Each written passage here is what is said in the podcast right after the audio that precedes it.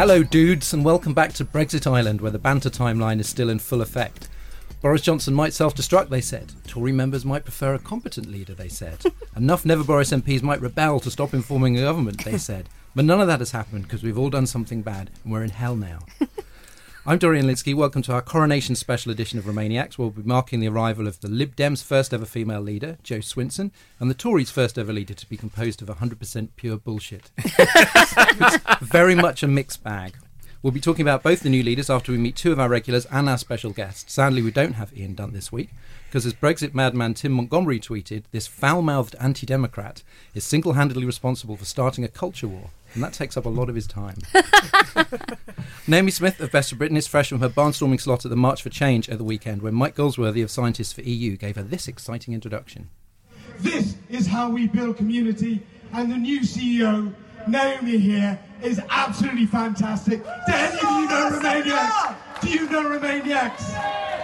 Absolute. Well, then you know Naomi. Come in, Naomi. Come on, Naomi.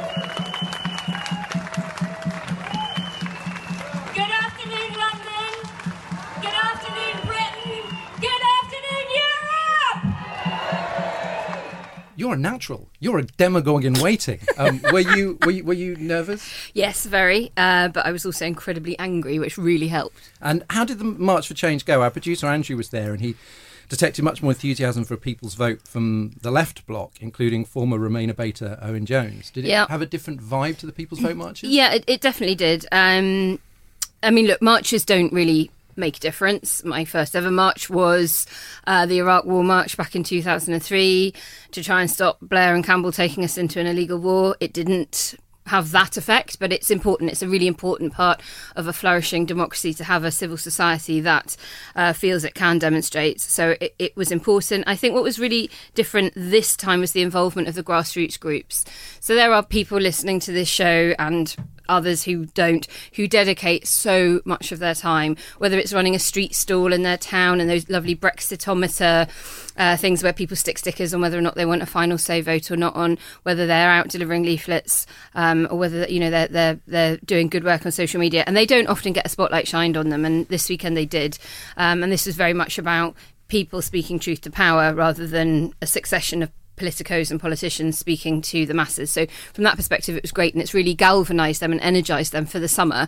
Because the worst thing that can happen is that everyone sort of deflates and lose momentum over the summer, and then as we really need them, uh, you know, to, to fire back up to try and prevent No Deal in September, um, that you know, if, if they were to have lost their mojo by then, uh, that wouldn't be good. So they wanted it, they got it, and, and it was a really good way to applaud the work that they've done.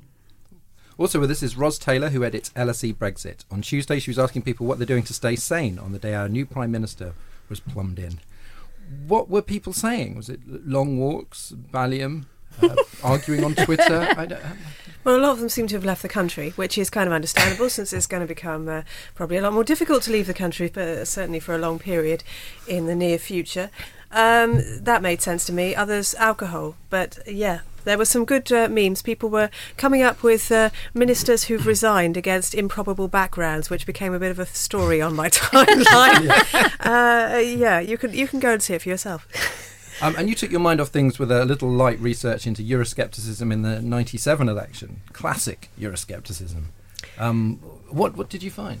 Yeah, this is earlier Euroscepticism. I mean, the 97 election was really the breakthrough time because there were two Eurosceptic parties fighting UKIP in its earliest incarnation and um, the Referendum Party, Sir James Goldsmith's outfit. Oh, yeah. And yeah, uh, now the Referendum Party didn't last long. Sir James Goldsmith himself died a couple of months later. Um, but it's uh, basically they got about 850, 900,000 votes, which for Eurosceptic parties that was a mini breakthrough.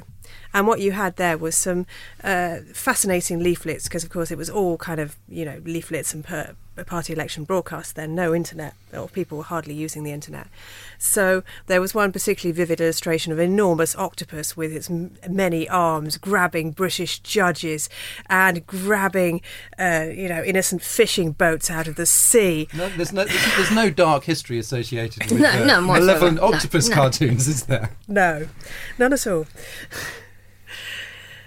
Well, our special guest this week put his money where his mouth is in the Brexit fight when he stood for Change UK in London in the European elections. Uh, it didn't quite work out. The party polled 5.25% in the region and, and didn't gain any MEPs. But as any good journalist knows, everything's research. He's just published a book, Brexit Without the Bullshit The Facts on Food, Jobs, Schools, and the NHS, and it's his second time on Remainiacs. Welcome back, Gavin Esler. I'm very pleased to be back in such good and optimistic times. there's so much to be happy about. It's a great day. Rejoice. Well, there's, there there is quite a lot to be happy about, actually. You know, uh, we've got. Uh, people all as Naomi says people all over the country who have become energized and politicized by this and they're doing things and many of them are doing things that they would never have thought of like you know having stalls and talking about it and and and, and talking to, to neighbors and friends we've got uh, 18 to 21 year olds in particular who say we didn't have a chance to vote in 2016. We need our say. So I actually do see some some reasons to you know keep our mojo and lose our bojo. I mean, there's lots, lots, lots. Very of, good. Yeah, that was I was thinking about that. Can I have that one for you free? Can, you can have that one for free. I, am here all week.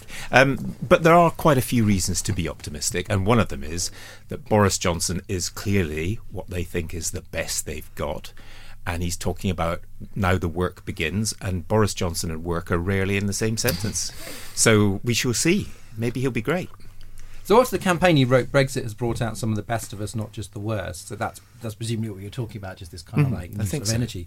Um, what was the um, what was the impetus for you to stand? What what kind of tipped your hand on that? Um, I'd never wanted to be a member of a political party. I'd never wanted to stand for election, and I'd never wanted, uh, you know, to, to go to Brussels or, or, or be an MP or an MEP. So what changed was, I thought, like everybody who turns up at rallies and is concerned about this, and most citizens in our country now, we need to do something to stop it because it's sucking the life out of everything else that we care about. And uh, and I thought, what what is it I can do? And this was something I could do. Now it didn't quite work out. We got 117,600 votes in London, thanks to all those people who did it. I think what we did show, however, is that there is a Remain majority in this country. There certainly is in London, we know that, but there's a Remain majority in this country.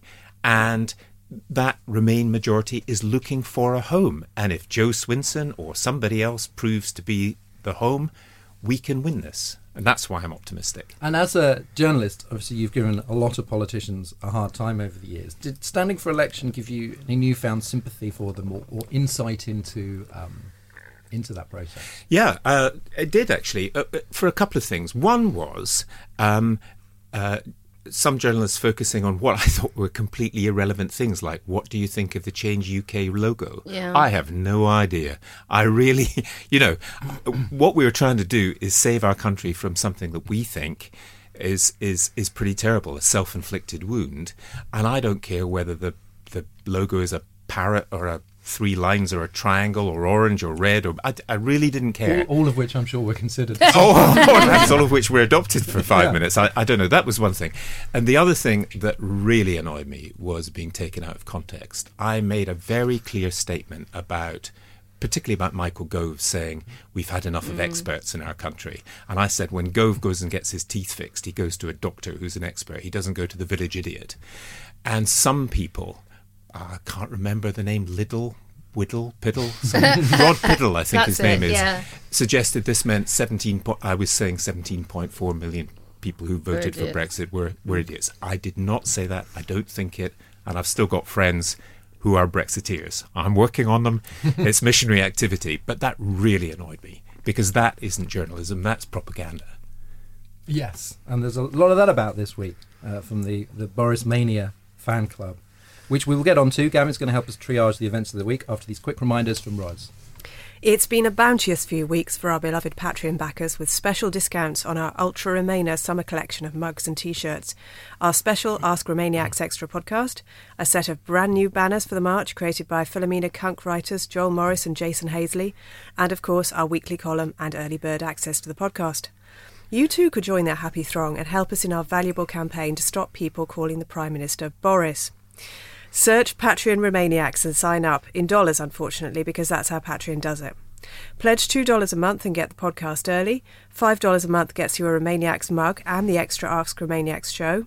For $10 a month, you get all that and the sought after Remainiacs t shirt too. And you simply can't imagine the luxuries that supporters on the higher tiers get. They put Brussels expenses to shame. Search Patreon Remainiacs to find out more. Thanks, We- Ros. The most unprepared, dishonest, and feckless senior politician in living memory was elected leader of the Conservative Party on Tuesday with 92,000 votes to Jeremy Hunt's 47,000. And as we're recording this, at this very minute, he's on his way to Buckingham Palace. Best of luck, man. Um, Naomi, what did you um, make of uh, Johnson's acceptance speech? Uh, I thought it was flatter than usual. Um, even you know people that would normally laugh at his jokes weren't. Um, it seemed quite. Sub- it, was, it was almost eerily subdued. I'd say. It's not so funny now, is it? No, the exactly. The, the the bumbling shtick wasn't was that we've heard so many times before wasn't. It was beginning to wear thin and wasn't working in quite the same way. Um, but but all in all, and obviously, you know, this is what we've all been thinking about and talking about for the last twenty four hours. Even though we've known it was coming for so long now, and it feels like it's been waiting months and months, it, that that didn't help deaden the awfulness of the reality of him becoming our prime minister. And I sort of feel that, that yeah, to be forearmed is to be forewarned, or the other way around, or whatever it is. It, it didn't feel like that. It still felt awful. And obviously, with the names that are now being thrown around as being close advisors, I mean, he's essentially appointed the entire Vote Leave team uh, to his to his staff. Well, um, Boris Johnson would call you a gloomy naysayer. Yes. Um, whereas he's offering sort of sunshine and, and bulldog spirit. His pitch very much seems to be um, optimism and the whole kind of uh, Peter Pan believe in Britain gambit. Do you? I mean, obviously that worked on two thirds of the Tory electorate. Um, Is it is it going to work with the country? Is people swallowing this uh, sunshine? I don't think it will. Look, There's already been a couple of polls out since yesterday's news, one yesterday, one today, and it looks like um, the Conservatives have uh, uh, taken some votes off the Brexit Party as a result of him, but lost more than that to the Lib Dems, and Labour have gone down to third. So it would appear that the country. Uh, you know, uh, and, and, and that's slightly to be expected because he had such a high profile before. The level of don't knows on on what do you think Prime Minister Johnson will be like were always very low uh, because people already had a fully formed view. So it's unlikely he was going to get the same kind of new leader bounce that, the other prime ministers have enjoyed. But um, remember, he doesn't need the whole country. Uh, you know, in 2005, Labour got 55% of the MPs on 25% of the vote. That's what I'm worried about, and that's what those of us in the Stop Brexit movement are very worried about. Is is it enough though for him to feel confident enough to go to the country and, and get a hundred plus majority?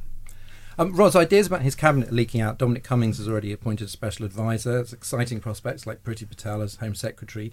Is it just wise to um, to shelve all optimism uh, and expect the worst possible cabinet of fanatics, crooks, and incompetence? Yes, you should, because no one decent will serve under him. Fundamentally, uh, Hammond has gone, and the other moderates in uh, the cabinet have gone. There is no one with any decency, frankly, who I believe would serve under Boris Johnson, and that, in a sense, creates its own problems. You know, there's no moderating influence. Yes. but Yeah. yeah, but uh, I don't. I think we should prepare ourselves for the absolute worst.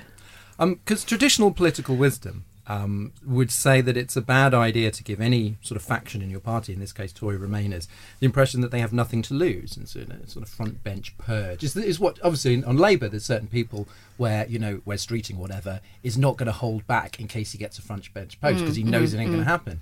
So is Johnson just creating a lot of kind of enemies that, that you know that really might as well oppose him with all they've got? Well, they're his enemies anyway. I think many of them because they know him. I mean, one of the reasons he's not liked by MPs is they know he's lazy.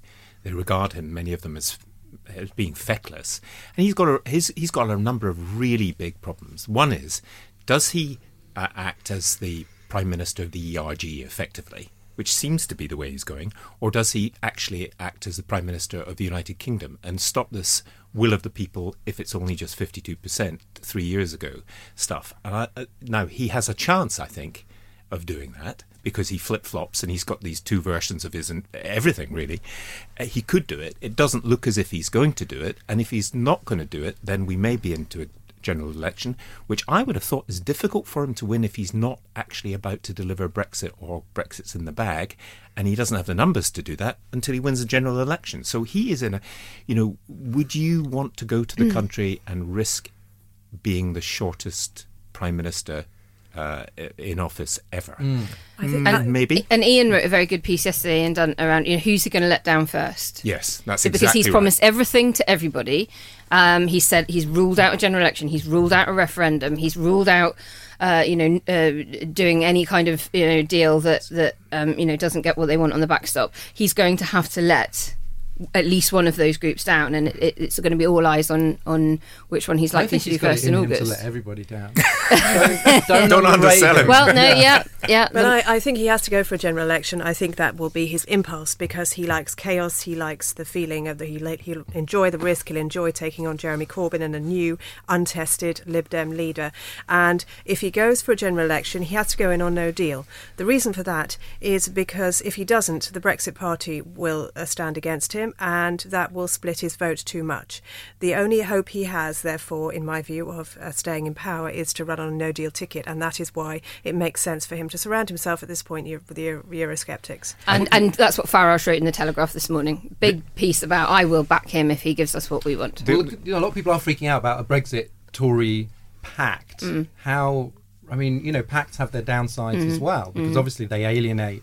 I mean, there are still moderate Tories Mm. um, related to a couple of them, um, and I can't imagine that they would swallow a pact. How? Well, why would they stand easily. down? You see, that's the, the, the it- it- it- you could would have to say, wouldn't you, if you're a sitting Tory MP and you're running again, we're not going to stand against you for the Brexit Party. Is that credible? I think a pact would be very, very Hmm. difficult. And all, all I would say about this is that we have seen, you know, five uh, Conservative prime ministers thrown to the European Minotaur, being torn limb from limb by appeasing the right wing of their own party or failing to appease it enough. Now, Boris Johnson may think he's got some peculiar magic with him and Farage and, uh, and, and Donald Trump, which will get this through. But the history of it has been quite bad. That uh, they're eaten up. So, can he can he do that? I'm not sure. Well, the Times reported that six Tory MPs are considering joining the uh, Lib Dems, which would be fun. Is that is that too optimistic? I mean, we've, I mean, sort of Dominic Grieve aside, there's a lot of people that we've talked about quite warmly over the period of this podcast who have just turned out to be a massive letdown. Yeah. Um, so I think on the Conservatives, there are potentially up to 20 or 30 that could uh, support a no confidence motion in the government. Um, I do not think that many of them would be ripe for joining the Liberal Democrats. I think some of them will wait and see what a Conservative manifesto says, and if there aren't opt outs for those that uh, don't sign up to no deal, they would probably stand as independent Conservatives. You've got some of the former Conservatives that have already left to join Gavin's party, and, and some of them are now in their own grouping of independents as well, uh, like Sarah Wollaston and Heidi Allen, um, who could do a lot worse than to join the Lib Dems when you look at the data in those seats and what's happening. Um, and it remains to be seen whether or not they will do that. And some of them are involved in trying to broker a, a Remain alliance of, of uh, MPs across the country uh, to back one another and, and not split the votes. And, and that's the terrible thing. Leave votes, even if there isn't a pact. They're they're concentrated in two parties, and ours are fractured across four or five. um, yes. So it, it does the lack of pact on our side hurts us twice as much, if not more so, than theirs. Um, Gavin, you covered American politics for several years. I mean, we're unlikely to get a British Trump or a Britain Trump, as Trump described. Uh, Britain Trump, Trump, yes. Britain Trump. Um, in terms of kind of avert centre back fa- racism, um, you know, just sort of borderline fascism, but we will get somebody with a similarly flexible uh, approach to the truth. Do you think our system, um, and that includes, I think, not just our political system, but the, the media, is it any better suited than the American one to cope with somebody so kind of flagrantly unreliable? Well, I think we're about to find out. And I think the short answer is no. I mm. mean, we have had years of nonsense written in some newspapers about the European Union, and they don't even check their own facts. So mm. why would they check, you know, Boris Johnson's facts? I think Channel 4 is going to start doing it. And they should take courage from what happens in America. The Washington Post called out Trump in June as having told 10,000 plus lies in 800 days of the presidency, 12 a day, including weekends when he's playing golf. This is a, this man is a workaholic at the lying. Uh, so I think I think we are going to see that. Uh, whether it has any effect, however, I don't know, because it is fairly obvious if you listen to talk radio, for example, there are people who have formed opinions and strong beliefs about the European Union which are simply not based on fact. Now, either they don't know that, or they do know that and don't care. And that is a real problem. Well, do facts matter anymore? Is really what I'm saying. I would also challenge your, your kind of opening thing about the overt racism. You know, we now have a prime minister who talked about pickaninnies with watermelon smiles. He has, you know, referred to Muslim women in the burqa as letterboxes. I'm Um, not saying he's never said anything racist, but I think it's it's, it's of a different level, and race here is, is different. These are things. yeah. these are these are plucking lines from articles, some of which are quite a long time Okay, ago. but which is not to but defend him, not- but that's not that's but- not Trump. But but he is leading the party of the go home vans that has failed the Windrush generation. You know, I think actually it could be. Uh, you know, a thin end of the wedge and a slow burn into a more Trumpian style overt racism. Right. Um, and I think we can expect it, and as well as homophobia and sexism and misogyny and all the other things that that he has, you know, championed over the years. And our system's actually arguably worse. At least in the US, there is formally a separation of the powers um, and a written constitution. Whereas a majority here, if you have a majority here in the UK, you can rule like a monarch on a fraction of the votes. So I think we're probably at greater risk of the threat of an authoritarian takeover than the USA in, in many respects. And what do we think the EU will make of Johnson's can-do spirit? Is he just going to kind of dazzle them with sunshine when he walks into the room? No. Have you ever met Merkel? I've, I've, met, I've met Angela Merkel. She's brilliant, but she's not going to be dazzled by Boris Johnson's sunshine. I'm just laying that right out there. Uh, It's not going to happen. And and the other, the only other thing I would would say about that is just sup- supposing this gloomy scenario is right, that there is there is a sudden election, the collapse of Labour, the the, the, the Remain vote is divided, and Boris Johnson wins through on a no deal Brexit ticket, with the European Union saying, look, we've got a deal, that's it. Do you want to go crash out no deal? This will be the end of the Conservative Party because he will own it completely. And one of the reasons I'm optimistic is that the Brexiters now absolutely own Brexit. And are they really going to do it? I'm not optimistic for the country uh, in in the, the short term, but if they really do what they say they're going to do, the dislocation to our country will be so great. I mean, that's why I wrote why I wrote the book, and people will notice it. And it may be that because people feel in a certain way about Europe and they feel in a certain way about migrants and, and, and so on, and all the reasons we've given for people voting for Brexit, when the facts about our food supplies and about insulin and about other things come home, and people really suffer, that will be a very big problem for Boris Johnson, and it will be hung round his neck like a toilet seat. I'm afraid. Yeah, I think Britain Britons are very bad at dealing with crisis. Uh, we'll kid ourselves that we aren't, but we are extremely bad. Look at the fuel crisis. I don't know if it, it may be a while ago now, but it would cause the most ridiculous kind of hysteria in the press and in, among ordinary people. Any kind when it snows, for God's sake. When the There's KFC ran out of chicken, people Yeah. called 999. People can't deal with it, and they totally overestimate their ability to deal with any kind of disruption to uh, what is a, s- fundamentally supply chains. But they don't realise what supply chains do in our economy and how vital they are and how the economy works. And this is one of the things that I could bang on for ages because it isn't taught in Do it, schools. Ross, do it. People don't understand it. Go for it. Go on.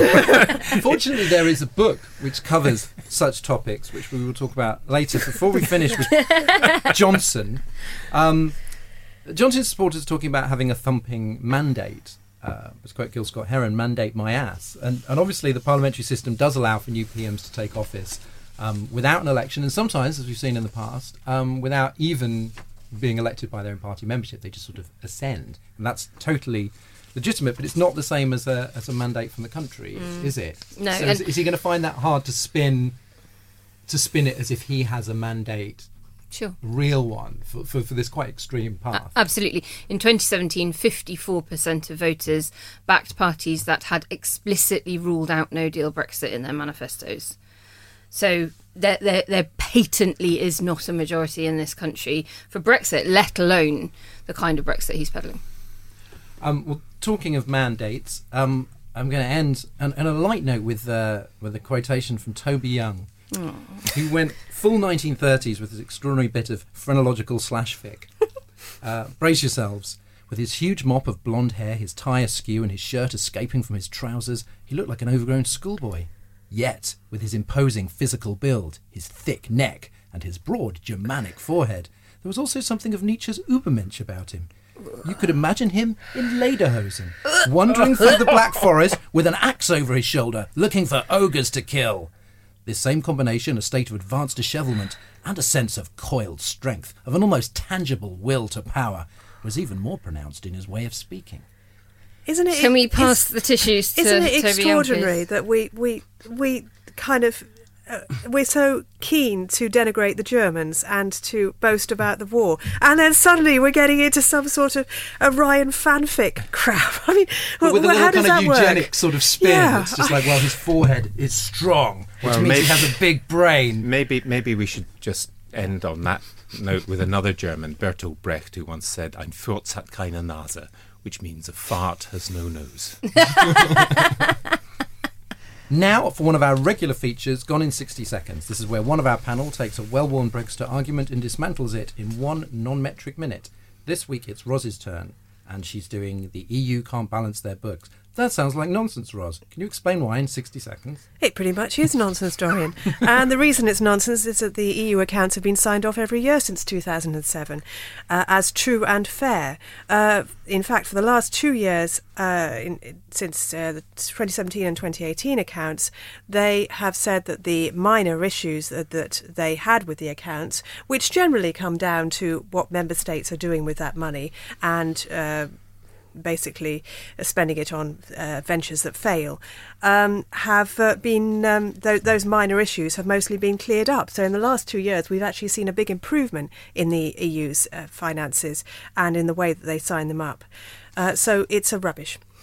there we go. That's a Nina beating 43 seconds. Ooh.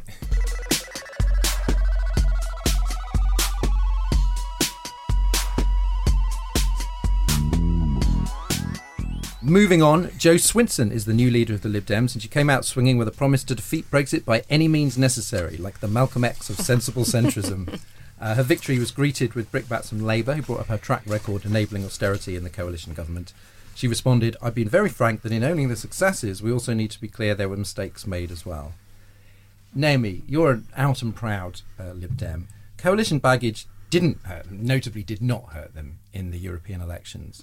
Um, but obviously, that's going to be, it still bothers a lot of people. It's, it's, it's Labour's main attack line. Do you think Swinson needs to do more to distance herself from those years, especially those votes on austerity? Yeah, I mean, uh, the Lib Dems have, of course, gained a lot of votes uh, in recent months, but I think they're pretty soft. Um, the switch to Lib Dems, remember, didn't happen on the 24th of June 2016. It's taken over three years for their popularity to rise um, and for the country to be in huge parliamentary chaos before double digit um, poll ratings have really stuck for the Lib Dems. So I think it's worth remembering that while most Lib Dem supporters are Remainers, not all Remainers and not even a majority of Remainers are now voting Lib Dems. They still do have quite quite some way to go. And part of Labour's failings in the European elections was that they, they couldn't get their vote out because their vote was you know, we know about four, they're losing about every four votes uh, to the Remainers as they are to Brexit Party. And within that, there, there are voters that chose to stay at home rather than back the Lib Dems. They couldn't back Labour because of Brexit, but they didn't yet feel ready to, to back the Lib Dems because of austerity and, and everything that, that happened during coalition. So I think if they if they want to win over uh, even more Remain votes, they're going to have to show a bit more contrition for what happened um, in in coalition because it so helped to facilitate the Brexit vote. It helped create the conditions where Leave won. And the Lib Dem kind of it, it's sort of placed on the on the left right spectrum, sort of oscillates depending on what the major parties are doing.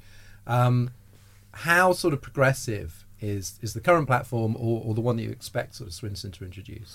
Well, they have changed quite a bit since leaving coalition. Um, I'm a social liberal, and I would say that the philosophy of the Liberal Democrats is rooted in a social liberal tradition. So, you know, we've always viewed things on an open closed axis and an illiberal liberal axis rather than a left right one. So, um, you know, we have a sort of different worldview uh, to the other two main parties. Um, but uh, a lot of the changes that have happened since coalition have been pretty low key, um, partly because they were quite subtle, um, partly because the media just weren't picking them up because they were an asterisk um, after after the 2015 general election, certainly. But under um, Farron and uh, Cable, they did come up with much more sort of Keynesian um, spending policies uh, than than happened during the Cleggite years, um, and of course they've long champion things like asset taxation, uh, redistributive wealth, um, land taxes, and things like that, and major boosts to house building. I mean, that was something that the, the party did try and champion a lot more during coalition. Um, and, you know, so they, they, they, are, they have always been quite a progressive party, but they are increasingly so now, I would say, since the, coalition. The media being what it is, we, we learned a lot more over the last few weeks about uh, surefire loser Jeremy Hunt than likely winner Mm. uh, Jo Swinson. So, what's she like as a person? What do we Yeah. need to know about her? she works incredibly hard. Um, you know, she really is an extraordinarily hardworking person. She's a professional politician. You know, she's never really had another job, um, and that has tripped her up a few times because you know she just hasn't had that hinterland to fall back onto. Uh, you know, when when for instance, there was um, when the Lord Rennard scandal happened in the party, and she was Minister for Women at the time, and you know some of the complainants went to her. I think her lack of having worked in an organisation where there is a formal complaints procedure, and you know we've all worked in organisations, you kind of know what to do broadly when somebody makes a complaint about somebody. So I think she she's lacked some of that, um, uh, and but you know she dedicates a huge amount of her spare time to championing women. She does a lot of training within the party for future women candidates and people who are thinking of standing to be councillors or or MEPs or MPs and, and dedicates an awful lot of time to that. Um, and remember, she lost her seat in, tw- in 2015 to the SNP. So um, it's one of, I mean, a lot of Lib Dem seats are, are marginal. Um, hers you know, was particularly, but party leaders tend to get a bit of a bounce. So she probably will be okay. But there are, of course, commentators now saying, oh, she's going to have to concentrate so much on fending off the SNP, Right. she won't be able to lead her party. Well, there has been a, a Swinson bounce already Yeah. in, in the latest poll. Yes. I don't expect this to sort of hold up necessarily, but mm-hmm. it's 22 to Labour's 19, Yes, which seems very yeah, much yeah. like a new leader bounce. Yeah, and she um, yesterday the narrative was Boris versus Swinson. It was you know everyone else has sort of forgotten about the media were just sort of pitching the two I of them against Johnson each other. versus Joe. Jo- yes, yes. What is has happened to him? Let's he was so good. way. Do you remember when Jo Johnson did Oh, the no, Gary not Lineker Johnson. thing? Not Jo Johnson. What did it? He was sitting behind Blood Boris thicker than yesterday, yeah, water, Boris huh? Johnson yesterday, and um, clapping as uh, Johnson go, went up on stage. I was disappointed. Um, Gavin, Change UK are kind of on a break right now. Are, are you tempted to follow um, Chuka Umunna and, and join the Lib Dems, or, or are you happy not having uh, a particular allegiance at the moment? I'm I'm happy not having to decide, but I would say that thought uh, Naomi was very fair and quite critical of, of, of the Lib Dems. But I would be easier actually on, on the Lib Dems now, which is compared to what? Compared to the mess that Cameron made and that he was responsible, compared to the mess that the Labour Party have made in allowing somebody who is not liked by MPs to get on the ballot in the first place and become a leader and lead them down towards almost single figures in the polls. So the Lib Dems have certainly made mistakes, and but what I I would criticise them for in the past is lack of bite. You know, I think Vince Vince Cable's a decent man and so on, but he didn't. He was very much the invisible man of politics for a couple of years. And I think Jo Swinson, a 39 year old woman, yes, a professional politician, but she looks different, sounds different, different generation, all that kind of stuff. With a bit of luck, it could cut through. And she would, I would hope that she would become particularly bold and therefore would be part of the central pillar of any Remain alliance or Remain movement. I mean, if she said, revoke, remain, reform, something like that, it would be very, very bold. And I can see there's, there's, I, I personally have some reservations about that. But if she went down that route, it might solidify a lot of support, particularly if the the opposite face of our politics is is Boris Johnson and the brave Brexit party people who've been so ludicrous in Europe. So she she's got a chance, I think, and she, and she I hope she takes it. And does the fact that Labour went in so hard on her, like as soon as as soon as she was, uh, you know, she won the election, show that, that they kind of they, they perceive her, a, a Swinson-led Lib Dems, as as a real threat? I think it shows that the little cabal round the, the dear leader are completely out of touch with the mood of the country, which is we're all searching for solutions. And if you see what many Labour MPs have said, uh, admittedly, it's Wes Streeting and Jess Phillips and others, they have been much more generous because they see her as a decent person trying to do her best. So it's the it's the group that have brought Labour to the state that they're in, in my view. And if that group were to go, and if, uh, for example, um, uh, Jeremy Corbyn were to recognise he is not going to be the next prime minister or ever to be prime minister of our country, it might be a good time for change. We could have three new leaders and three parties. Well, yeah, because she's ruled out uh, a pact to put Corbyn in government, even in the hung Parliament, saying that he's a Brexiter. Many people, um, particularly on the, on the left, have responded that therefore she's blocking the best chance of stopping Brexit. And my sort of suspicion was, was do we believe her? As, as Naomi said, a lot of things are ruled out and then they happen. So is a coalition still possible down the line? Even though I think there's very obvious reasons why it would be toxic to en- to endorse it now. If you, you can't you can't Yep. Go into an election or even pre- preempt an election by going, oh yeah, yeah, we're going to do a pact with Corbyn, uh, who many of our voters and potential voters cannot stand and actively fear. But it doesn't mean that there couldn't be a pact with Labour, but perhaps with a different leader. I don't Correct. know. What do we think? Yeah, I mean, look, she wrote several articles during the campaign about being prepared to do cross party working to stop Brexit, and that is why uh, I lent my vote to her rather than to Ed Davey because I felt she was much more open and willing to collaborate. Um, I think the the article ruling out. Um, uh, doing a deal with Corbyn. Um, she's done it on the grounds of Brexit because she believes Corbyn to be a leaver and that he has been a leaver for a very, very long time. I think she's left the door open for warmer relations if they change their position. Um, you know, people have asked me, what do the Lib Dems do if Labour decide to fight a general election on a Remain ticket? And to that, I say, well, they cooperate and celebrate it. You know, they we, you you, you just have to you, at, at that point you have to go brilliant. We do it together because only together are we going to defeat them. Say that because it's so weird because you really do have four the four UK wide parties all sort of bobbing around sort of twenty percent each. So there's it's really just impossible to predict with any sort of certainty what happened. But say um, Labour's only chance of forming a government is with the backing of the Lib Dems.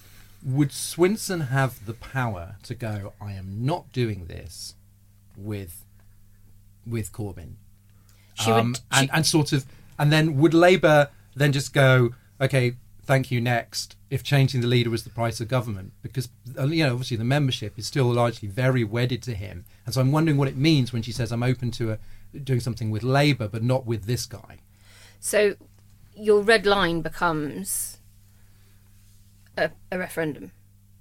You know, you, you, you, in order to enter a coalition, you, you the deal you do during coalition negotiations in those days after the election, where they've got 250 MPs and they need the SNP's 50 and the Yeah. Lib Dem 70 to get it over the line of 320 plus one, then presumably the Scots say, right, we want our referendum, and the Lib Dems say, yeah, and we want ours, and we want the, the government, us, to campaign very strongly for Remain in it. Um, or they, uh, they, you know, he, he doesn't get to go to the palace. So, Gavin Ros, do you do you agree that it's actually when she's saying you don't really want to work with Corbyn that if they could get that referendum nailed down as part of the deal, that they would live with Corbyn? That it's not it's not really about him. It's just if if he could be pushed over that line and commit to it. It would be very difficult because, uh, and I agree with Naomi and the reasons she's given as to why, you know, and the reasons you've given as to why she can't say that now because Corbyn is so toxic to certain certain people, um, and that makes it very difficult to say it now. Yeah, I think she would have to uh, she, she would have to do a deal because the uh, the alternative is no deal. The alternative is Tory slash uh, or Brexit Party coalition, and you can't go to the country and say, "Well, I won't work with this person because on, on my principles." Uh, in in the in those circumstances, these are desperate times. She would have to do it. Yeah. And finally, is the threat to the the Tory? I mean, people we've obviously seen kind of Lib Dems steal Labour's lunch in the European elections. Is the threat to the Tories underrated? Because if Johnson goes for no deal or makes a pact with Farage or, or whatever, just generally positions himself as a hard Brexit, there are a lot of moderate Tories in Lib Dem Tory marginals that seem like they'd be up for up for grabs. Uh, You know, I know some moderate Tories that are no way, you know, who are Remainers, and there's no way they'd go for that version of the Tories. So do you think that that we don't talk enough about the Tory seats they could take? Yes, and and and also there are some. Uh, I know of one or two moderate Tories who are publicly for leave, but would quite like a people's vote because they think it would get them off a very very big hook. So uh, as you can you can and you can see why. And I think it's quite important for those of us who believe that a people's vote is is is going to be useful that that campaign continues and continues with a sort of open mind as to who you you vote for but but uh, uh, but that those people who uh, want to leave the EU but don't like whatever Boris Johnson's doing feel comfortable in being part of that campaign. I think that would be very, very useful uh, over the next couple of months because we haven't got very much time. Let's move on to the comforting world of the boring but important. Not that boring, though, I should say. Hope after, not. After last week. Each week, one of our panelists chooses something that's of great consequence and yet possibly not hot enough for the front pages. Uh, Naomi, what have you got and why does it matter? Um, so the thing that I've got that I think people may have missed this week in the flurry of uh, blonde hair rushing its way to the palace um, is that uh, on Monday the House of Lords supported Dominic Grieve's Commons amendment about proroguing Parliament um, in in the Lords this week by a majority of 114 votes. So you might remember that this is the amendment that seeks to prevent the new Prime Minister from proroguing Parliament in order to force through No Deal by requiring Parliament to come back and sit uh, to debate political progress or lack of it in Northern Ireland, given that Stormont hasn't sat for two and a half years. Um, and I think that this sort of big Lords revolt is. Um, uh, important for a couple of reasons. Firstly, it demonstrates that Boris Johnson is going to find it very, very, very hard to pass legislation if the broadly uh, pro European House of Lords tries to block him on things. Um, so the Salisbury Convention um, is meant to stop the unelected Lords from wrecking government bills. Um, so normally the Lords will not oppose Commons bills at the second and third readings, but in coalition governments or minority administrations, and Johnson's, you know, very very shaky majority uh, in the Commons is is dropping every day, and will hopefully again next week with the Brecon by-election. Um, but he's also, and you know, he's losing Conservative MPs too. But the Lords believe that the convention doesn't apply um, during coalitions and, and where there is a very sort of small majority uh, in the in the Commons, and that could make it incredibly difficult for him to pass laws without the Lords trying to delay or, or redraft them. Um, and then the other thing to mention, of course, is that the DUP are of course desperately unhappy with the Northern Ireland Bill because of same-sex marriage and um, revision of the abortion laws there. So it may be that actually they try to resume talks um, and and have Stormont sit again so that they can take back control of that agenda in which case the Commons wouldn't have to sit again and, and that whole amendment would have been for nothing. So it's all very, very processy, but actually, I think keeping an eye on all of that and what Arlene Foster um, is up to and whether Sinn Féin want to, you know, um, resume talks is going to be incredibly important to keep an eye on over the summer.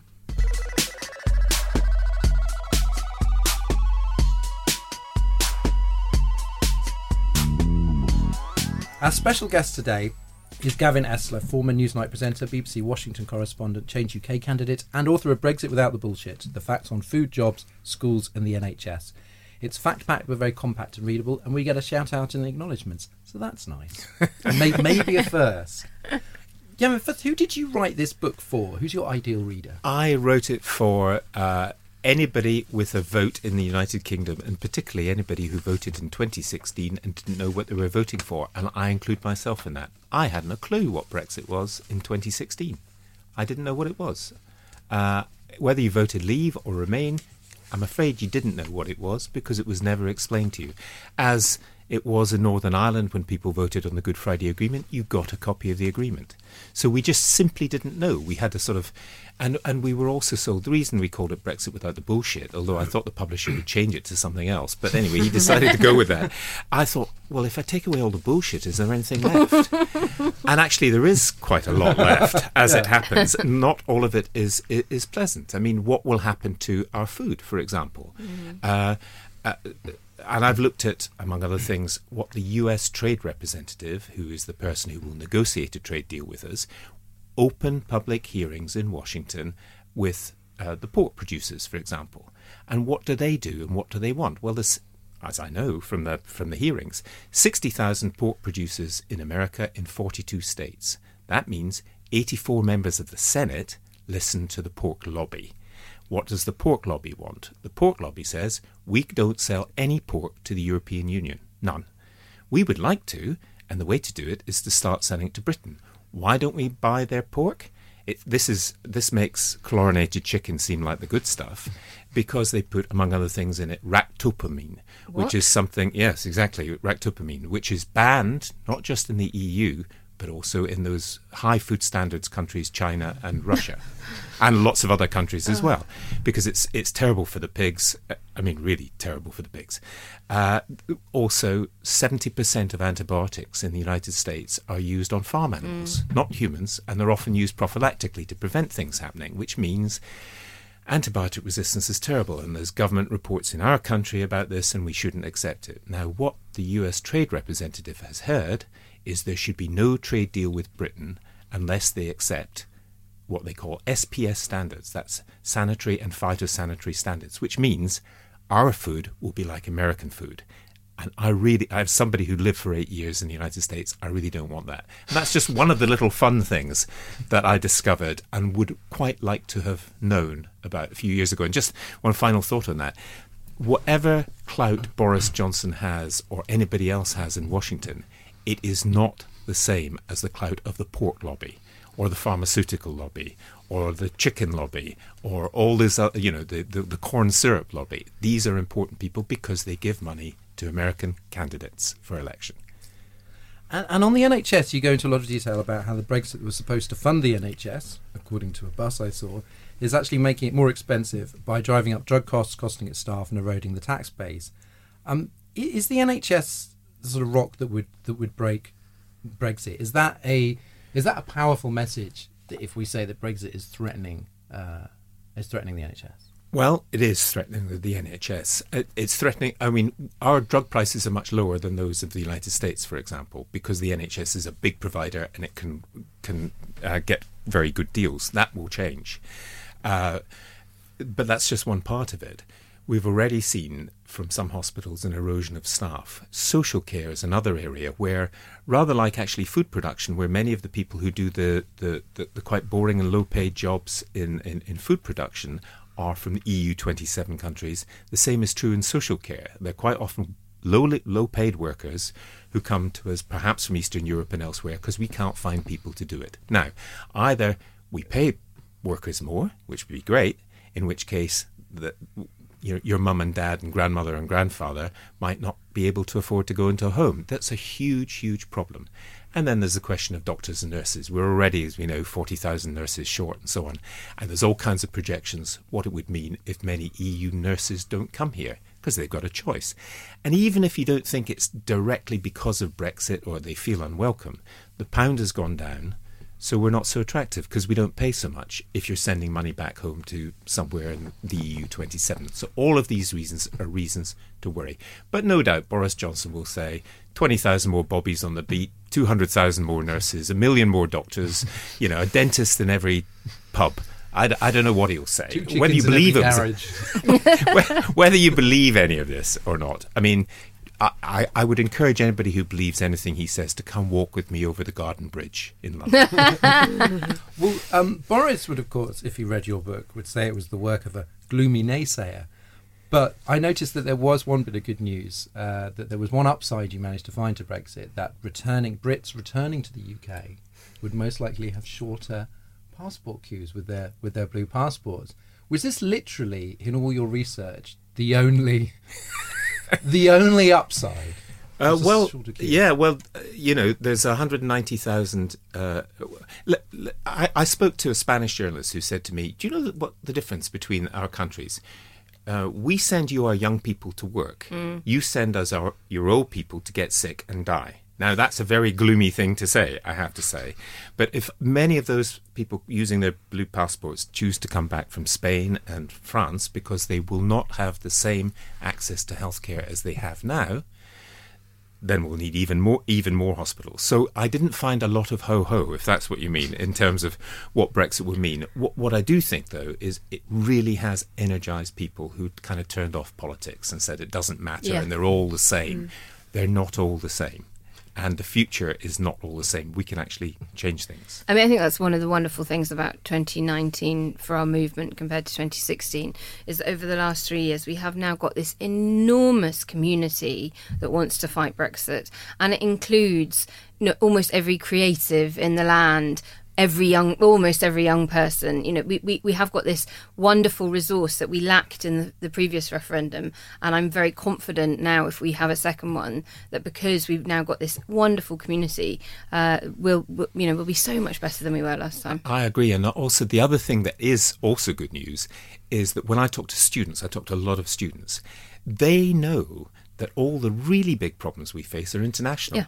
You know, cancer, disease, Climate uh, change. climate change, migration, and so on. What do we do? uh, Poverty. What do we do about these things? They're not. There are not nationalistic solutions to international problems, and they get it. And one thing that's been really surprising, I think, was is there is an audience for a book like this. There's an audience for a podcast like ours, which you would not normally have thought that the people would tune in to hear foul mouth culture warrior Ian Dunt talk, talk about tariffs. But people are genuinely they do, they do have a, like a working knowledge, which most people who didn't work in this field didn't have before June 2016. Like you said, you include yourself, I include myself. There is just there is a lot to know your book has got a lot of information in it. Um, but of course, one of the takeaways of the of the 2016 election, even though there weren't enough facts, was people goes, you know, feelings beat facts. Facts don't work. Um, have Have you got any any sort of more faith in the power of this information, which you kind of lay out really sort of in unsparing kind of clarity in the book, of, of it actually having an effect? That is the. Through? I think that is for me the biggest question because I got involved in this in the end because of lies. I was fed up being lied to, and I was fed up with people saying, "Make America great again," but what does that mean? Or Brexit will cure everything. Uh, there comes a point where those people who have got expertise have got to start explaining things better. And secondly, we've got to recognise that you know the fact is the Earth is round, but I feel that the Earth is flat. My day to day life, I don't go around thinking I'm on this big round thing. so we've got to realise that feelings are actually quite important. But in the end, the fact of gravity, the book just dropped on the table. It's not going to go up, whatever Boris Johnson says. And so my f- my fear actually is that we may have to do Brexit to prove it wrong. I hope that we're not that daft, but we may have to. I think I think you're right. I fear that too, but I also think that it will be the game changer. And I'm thinking even of this week. Tomorrow it's forecast to be 38 in London. I don't think it's ever been 38 in London before uh, in within recorded history. And it is concentrating my mind and I think it is concentrating the minds of a lot of people on what climate change actually means because it is here now and it is happening. Um, and it will be the same with Brexit. Unfortunately we will have to see the worst of it before people actually realise Well, it's like the um, I'm not sure if I quote before. You know the the line in the kind of the, the last episode of Chernobyl, where it goes, Yeah. "Every lie incurs a debt to the truth, and Yeah, eventually that, that debt has to be paid." brilliant. And it's sort of like it's very it's it, it- it's probably correct to say that facts don't cut through in the way that you want them to. Nonetheless, they are facts, and I found kind of reading the book that it, it started off, um, you know, like food, food standards, and you're just oh, it's, a, quite, worrying and, and interesting. And then as the book progresses, it just gets like darker and darker, and then we're heading for like the breakup of the United Kingdom and no deal. And I was like, Jesus, take take me back to the bit about pork. That was uh, I was a vegetarian and didn't bother me. Um, it doesn't end with. Um, necessarily a kind of sort of huge amount of optimism. It does sort of prepare the reader for like, you know, this is this is stuff that you may deny it or not. This is stuff you you will have to live with if it goes through. Well, we may be facing the end of the United Kingdom. Uh, it seems to me that there will be another vote in Scotland, whether we have Brexit or not. And if we do have Brexit, I think that the the Scotland will be independent. And I also think that w- what is gets so little coverage here is the fact that uh, Ireland is has been so strongly supported by the rest of the European Union that Scotland would find a good welcome within the European Yeah. Union. And the fact that a very small country of a few million people is being supported so strongly in Poland and, and, and Spain and, and, you know right across the EU is hugely significant. And in S- Scotland, I have to say the political uh, fallout for this will be quite fast. I think Labour in particular have got well, they, they seem to me to be almost finished in Scotland. Our data shows that both the Conservatives and Labour look set to lose every single seat they Every single- currently hold in, Yeah. in Scotland. and the Lib Dems may They, pick they, up a few. they- well, no, I think they'll just cling on to their four. Actually, Ah. yeah. So you're right. I think the, the, the sentiment towards independence because of Brexit is growing. And when you were sort of out on the on the campaign trail, even in kind of generally sort of Remainy London, um, did you have? Uh, I always imagine one of the many, many, many reasons I couldn't go into politics would be un- being incapable of hiding my facial dismay um, when people were talking nonsense. Did you did you find yourself in conversations with, um, you know, with, with leavers where you were just like, but this, this just isn't true. Well, we are we are in the centre of London and about 300 metres up that way in Argyll Street. I was that annoying person handing out leaflets, and it was going really well. And we are and remain central. We are with, with Londoners, and you will see people from all over the world here taking leaflets, talking, chatting. One woman came up to me, about 30 years old, I would say, and said, I'm not voting for you, I'm voting for Nigel Farage. And I said, Do you mind if I ask you why? And she said, because the European Union is totally undemocratic. And I said, You're voting in a European election for a European Parliament for members of the European Parliament. Which were the bits of that that you think are most demo- undemocratic? And uh, I don't, I don't know if uh, you could actually hear a penny drop, but there was a sort of moment where her face, her face changed, and she said, "I hadn't thought of it that way," and then she walked off. And I will guarantee you, she didn't change her vote. So facts may have a limited shelf life at the moment in our debate. I hope not, but that really, it didn't shock me. But I just thought this is a very, very difficult thing for people who believe something to be true, whereas the facts are actually very, very different. And the facts about the undemocratic EU, when it's 28 democracies w mm. with 28 leaders, we all know the stuff, and there's European parliamentary elections, that hasn't, even that hasn't got through. Because around the time that you would have decided, you decided to stand with it, it was still sort of changed, kind of in its sort of honeymoon period. Do you think that it's sort of fate? It's been a real, it's been a, a real journey, very quick journey. Has that, has that sort of sunk the kind of cause of new sort of centrist parties for the for the foreseeable future? Was it? Do you think that people are just like, well, that didn't work, and therefore it cannot work? I, I, I genuinely don't know. Uh, I mean, I uh, I had four weeks in politics, so it was four weeks that didn't change the world. It was, but it was it was quite name for a book. It was yeah, that's the next one. Uh, it was quite ex- quite exciting. Uh, uh, I think it did bring some people into politics that perhaps weren't interested before. Whether there's any staying power, the middle of the road is a very difficult place to be, as you can ask any flattened hedgehog. You know, it's not a it's, it's not a great place. Uh, and it's a difficult case to make because it is a fact-based case, uh, uh, and, and liberalism in general is about facts and enlightenment values and so on.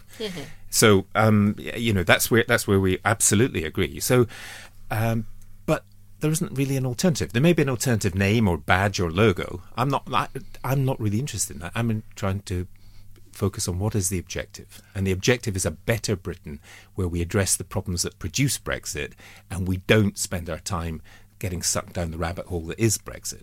Do you think that that was an example of a, of kind of that that party was was an example of what happens when you don't have like a bigger narrative? I remember I think it was either Chris Leslie or, or Gavin Shuker talking about you know just going we're going to have evidence based policy, and I'm all for evidence based policy, but it was like it just died as a slogan. That's not an Yeah, it's exciting, not a good slogan, it? exciting slogan, and they didn't seem to sort of have a, a sort of bigger narrative, and that is a criticism that was made of, uh, of of the Remain campaign is is made of this whole kind of sector of politics, you know, which has millions of people live in that kind of in that kind of sector sector of the kind of political pie chart.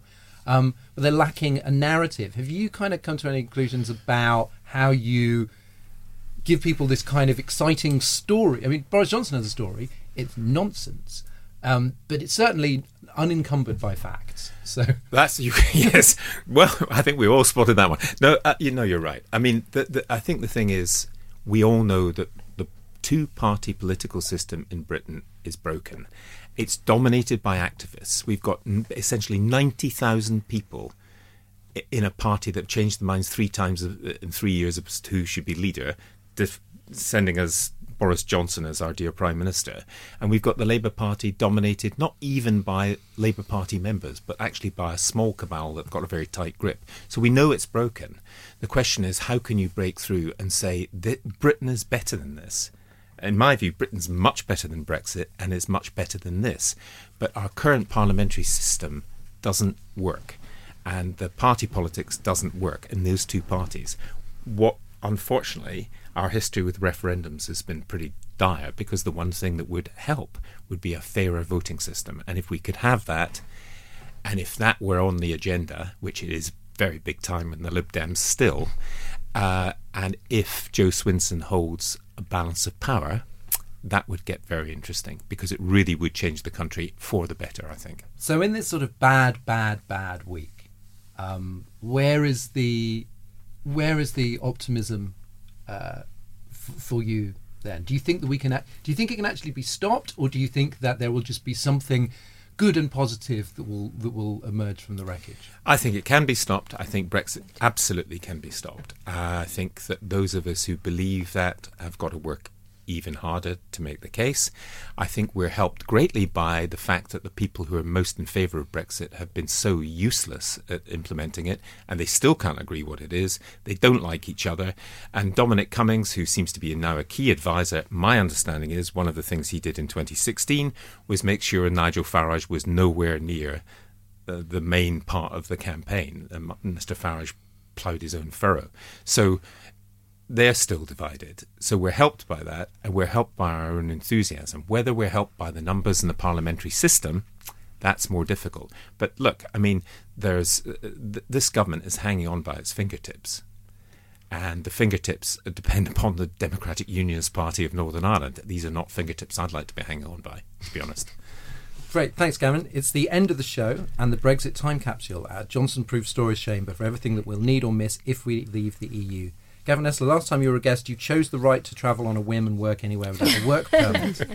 Um, you get another choice to add to the time capsule. Kate Hoey's lurking in there now, so, Oh, be careful. so be careful. Um, I my choice. This is the this is post Brexit. If Brexit has happened, the thing I'd like in the time capsule is English cherries, because one of the little known fun facts I discovered uh, while doing the research for this book is while I adore the cherries that I get from Canterbury, where I spend a lot of time at the Kent cherries, one of the problems is who picks them and who picks our fruit and vegetables in England in particular. And the answer is quite often foreign nationals from the EU 27. Our berries in particular fell out of favour, and asparagus was another thing. Before 2004, the new accession countries provided cheap labour who come here, do some work that other people don't want, and they go home, and I get the cherries. Now, maybe there's a lot of English cherry pickers sitting out there who would like to help uh, help do it, but I'd like them in the time capsule. Is, is it just going to be like, I can remember doing like pick your own Oh, as like a kind of, you know, Saturday activity when I was a kid. And is now just going to be enforced pick your own? pick your own whether you like it or not. Well, there would be that. That wasn't on the side of the bus when we voted in 2016. Pick your own cherries. Our closing language clip is in Dutch from Connie Armstrong, one of the three million Europeans in limbo. Hello, Connie and Ian Armstrong. Ja, je weet maar nooit hoe een koe een haas vangt. That means you never know how a cow might catch a hare, which basically means who knows what might happen. which is that's kind of optimistic. Who knows? We need your European language clips, so record something on your phone in a quiet room and email it to us at info at remainiacs.com. We'll use the best ones. That's the end of the show. Gavin Esler, thanks for returning to the show. Thank you. Um, I'm going to ask everybody how long will you give the Johnson years, or months, or weeks? Um, how, how long do you think we're going to have Johnson as Prime Minister? Three months. You might be right, but I think the psychology of Johnson is he only wants one thing, which is for himself to stay in office. So he will cling on if he has to. I have no idea what kind of obnoxious plans or what kind of uh, uh, crawling uh, crawling to Europe he would have to do, but he wants to stay in power. So I think I'll give him till 2020. Four and a half months. Wow, that's End of the year. Halloween plus about six weeks. So gone by Christmas, uh, end, end of the year. Yeah. I prefer your views. And you, Dorian? Um, well, I kind of, you know, I kind of swing always between the optimistic thing where you just go, well, come on, this is just this nonsense. He's unfit for the job, and there's all these kind of pressures on him, and, and I would therefore lean towards, you know, three, four months. And then I remember that the world is sufficiently bad for him to be prime minister in the first place, and you go, oh, who knows, cling on, get a no deal, fight an election in which, because of our stupid system, he could still end up forming a government. Like, I don't know. After 2016, you can never rule out the worst possible thing. um, but I don't want to be like. Who wants to live like that? You know, I, Three think months. I would rather be. Yeah, I would rather be optimistic and wrong than pessimistic and right. Okay. So we'll finish up with our uplifting theme tune, "Demon is a Monster" by great British band Cornershop. Don't forget you can get a free download of the track from their website ampleplay.co.uk.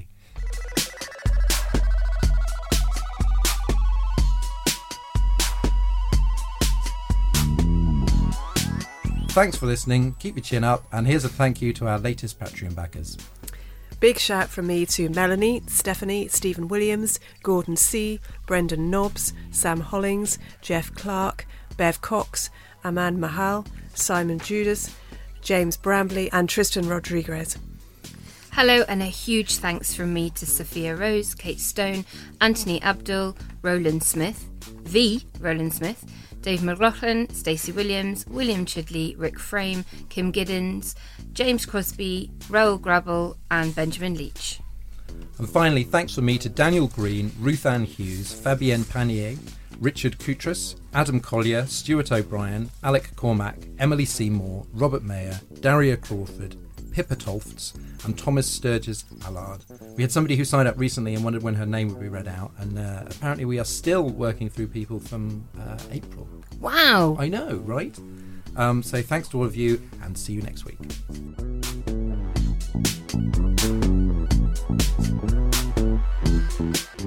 Remainiacs was presented by Dorian Lynskey with Ros Taylor and Naomi Smith. The producer is Andrew Harrison, and audio production is by me, Elsie Bath, at Soho Radio. Remainiacs is a Podmasters production.